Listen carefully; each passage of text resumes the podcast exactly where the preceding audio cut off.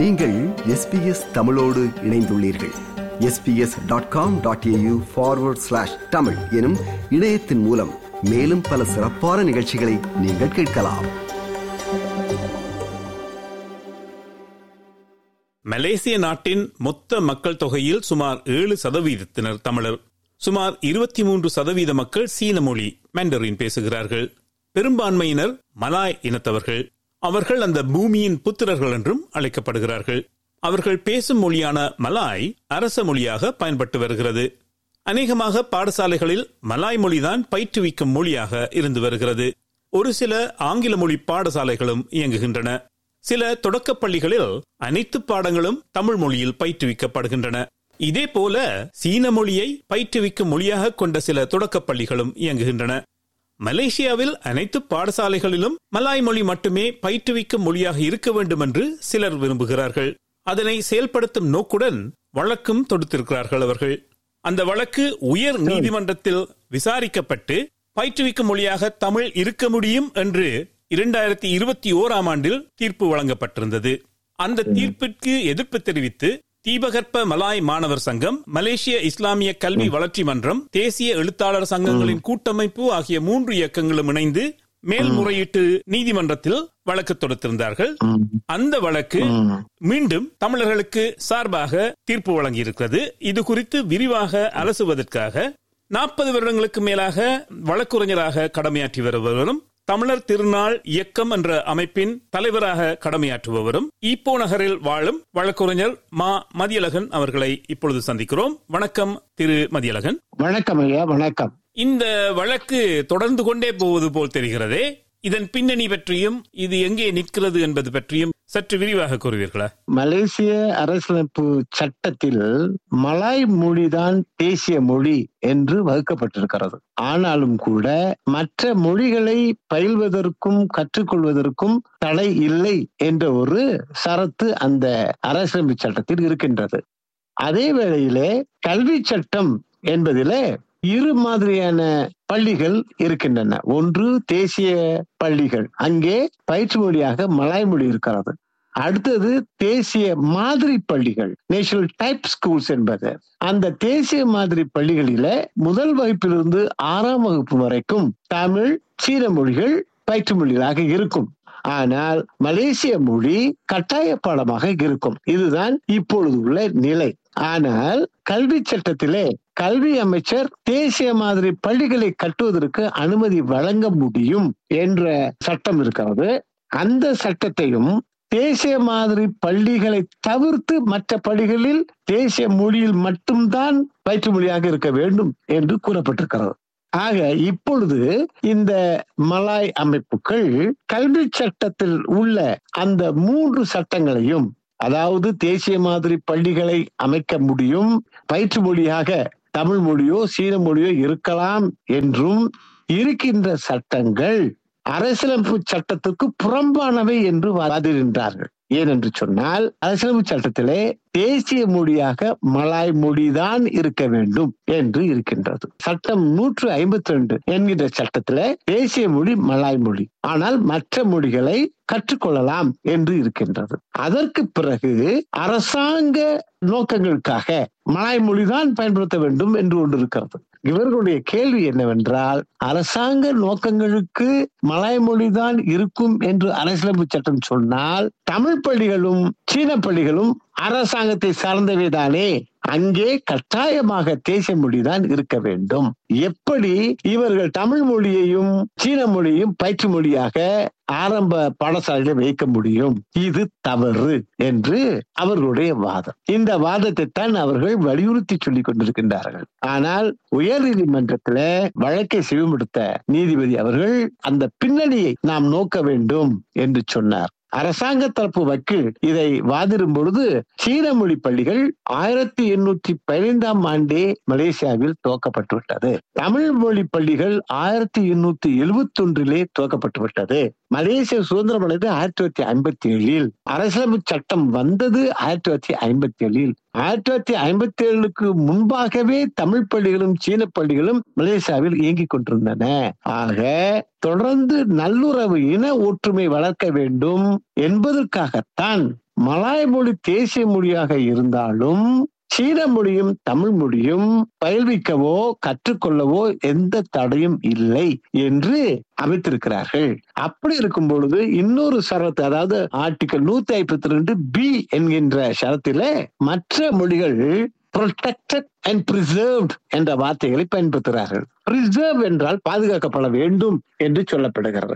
அப்படி என்றால் மற்ற மொழிகள் காக்கப்பட வேண்டும் பாதுகாக்கப்பட வேண்டும் என்று அரசியல் சட்டத்திலே உறுதியாக இருக்கிறது மற்ற மொழிகள் என்று. குறிப்பிடுவது தமிழும் சீன மொழியும் இரண்டும் தானே. வேறு மொழிகளும் இருக்கின்றன இல்ல இல்ல தமிழும் சீன மொழியும் தான் அது பாதுகாக்கப்பட வேண்டும் ஏனென்றால் சட்டத்தை வரைந்த நிபுணர்கள் மலேசியாவின் பின்னணியை வைத்துத்தான் மூன்று இனங்களும் ஒற்றுமையாக வாழ்வதற்காக இந்த ஒரு ஏற்பாட்டை செய்திருக்கின்றார்கள். ஆக அரசியலமைப்பு சட்டம் இதைத்தான் சொல்கிறது இதை மாற்றி எல்லா அரசாங்க தரப்பு செயல்களுக்கும் தேசிய மொழி பயன்படுத்த வேண்டும் என்பது பயிற்று மொழியை கட்டுப்படுத்தாது என்று வாதாடினார்கள் உயர் நீதிமன்றம் இரண்டாயிரத்தி இருபத்தி ஓராம் ஆண்டு டிசம்பர் மாதத்திலே தீர்ப்பு வழங்கியதற்கு ஆமா மேல்முறையீட்டு நீதிமன்றத்திற்கு இந்த மூன்று இயக்கங்களும் மேல்முறை செய்தார்கள்.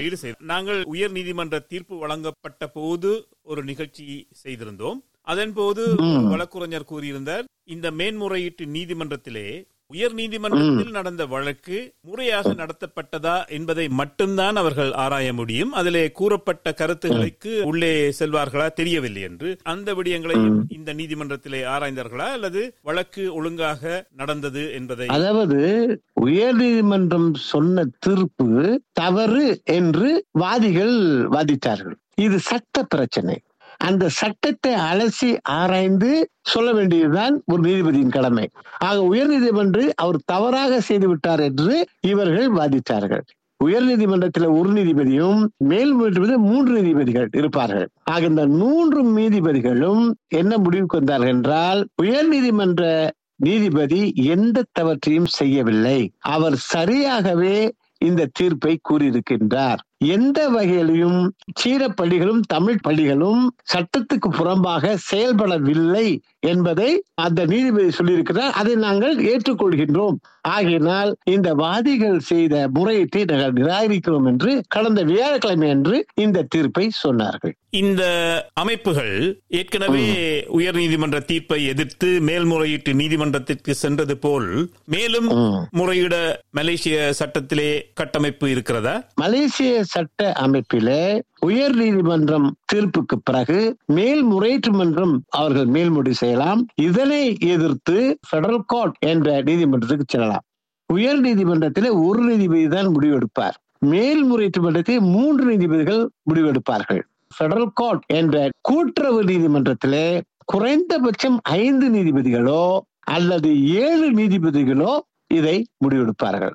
அப்படி செய்யப்படுகின்ற முடிவு அறுதியான முடிவாகவும் உறுதியான முடிவு இருக்கும். அதற்கு மேல் எந்த ஒரு அஹ், மேல்முறையும் இருக்காது. முன்பு கடந்த காலங்களிலே பிரிவி கவுன்சில் என்று ஒன்று இருந்தது. இங்கிலாந்து நாட்டிலே அங்கே மேல்முறை நடைபெறும். அந்த முறையை இப்ப மாற்றி விட்டார்கள் இப்பொழுது கூட்டுறவு நீதிமன்றம் தான் இறுதியான முடிவு.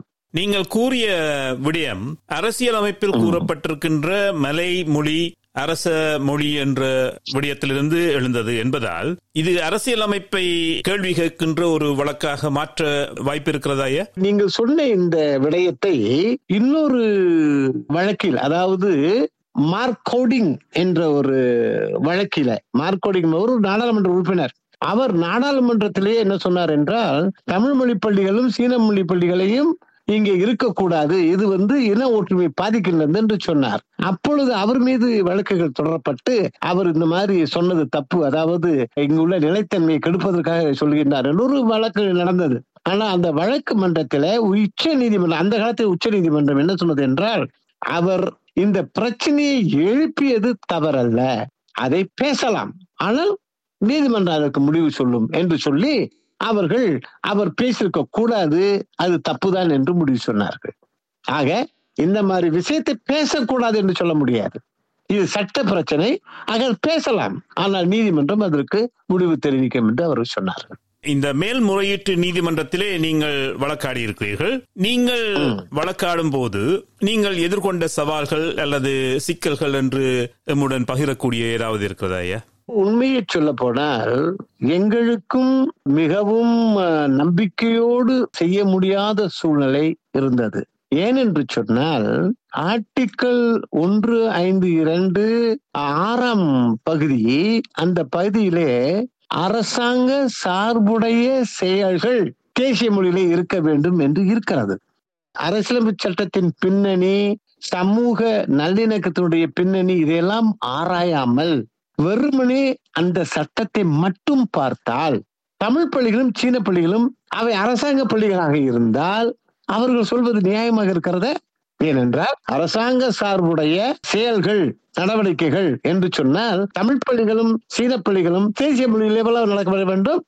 இதுதான் அவருடைய வாதம். அந்த வாதத்திலே நியாயம் இல்லை என்று நாம் சொல்ல முடியாது.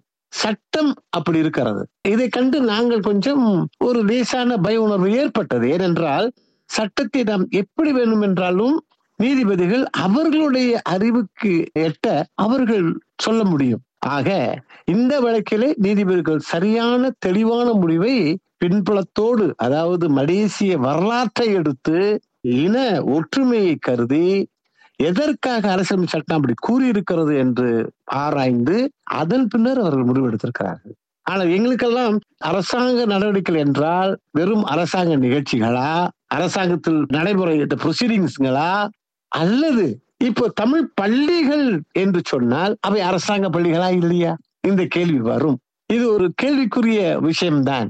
ஆகினால் நாங்கள் கொஞ்சம் சிரமப்பட்டோம் உண்மையிலேயே. அடுத்தது இன்னொரு விடயம் என்னவென்றால் அரசாங்க சார்புடைய என்று சொல்லும் பொழுதே பப்ளிக் அத்தாரிட்டி என்று சொன்னார்கள். பப்ளிக் அத்தாரிட்டி என்று சொன்னால் அங்கு தேசிய மொழி இருக்க வேண்டும் என்று சொல்லியிருக்கிறார்கள். ஆக தமிழ் பள்ளிகளும் சீன பள்ளிகளும் என்ன அடிப்படை? பப்ளிக் அத்தாரிட்டியா அரசாங்க சார்புடைய நிறுவனங்களா?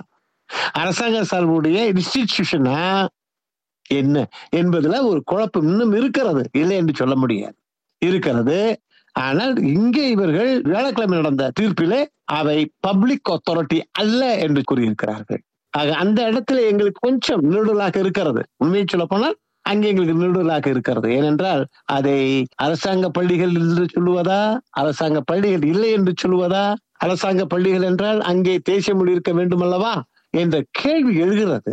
அது இல்லை என்று நாம் மறுத்து சொல்ல முடியாது. ஆனால் சட்டம் என்பது அதுதான்.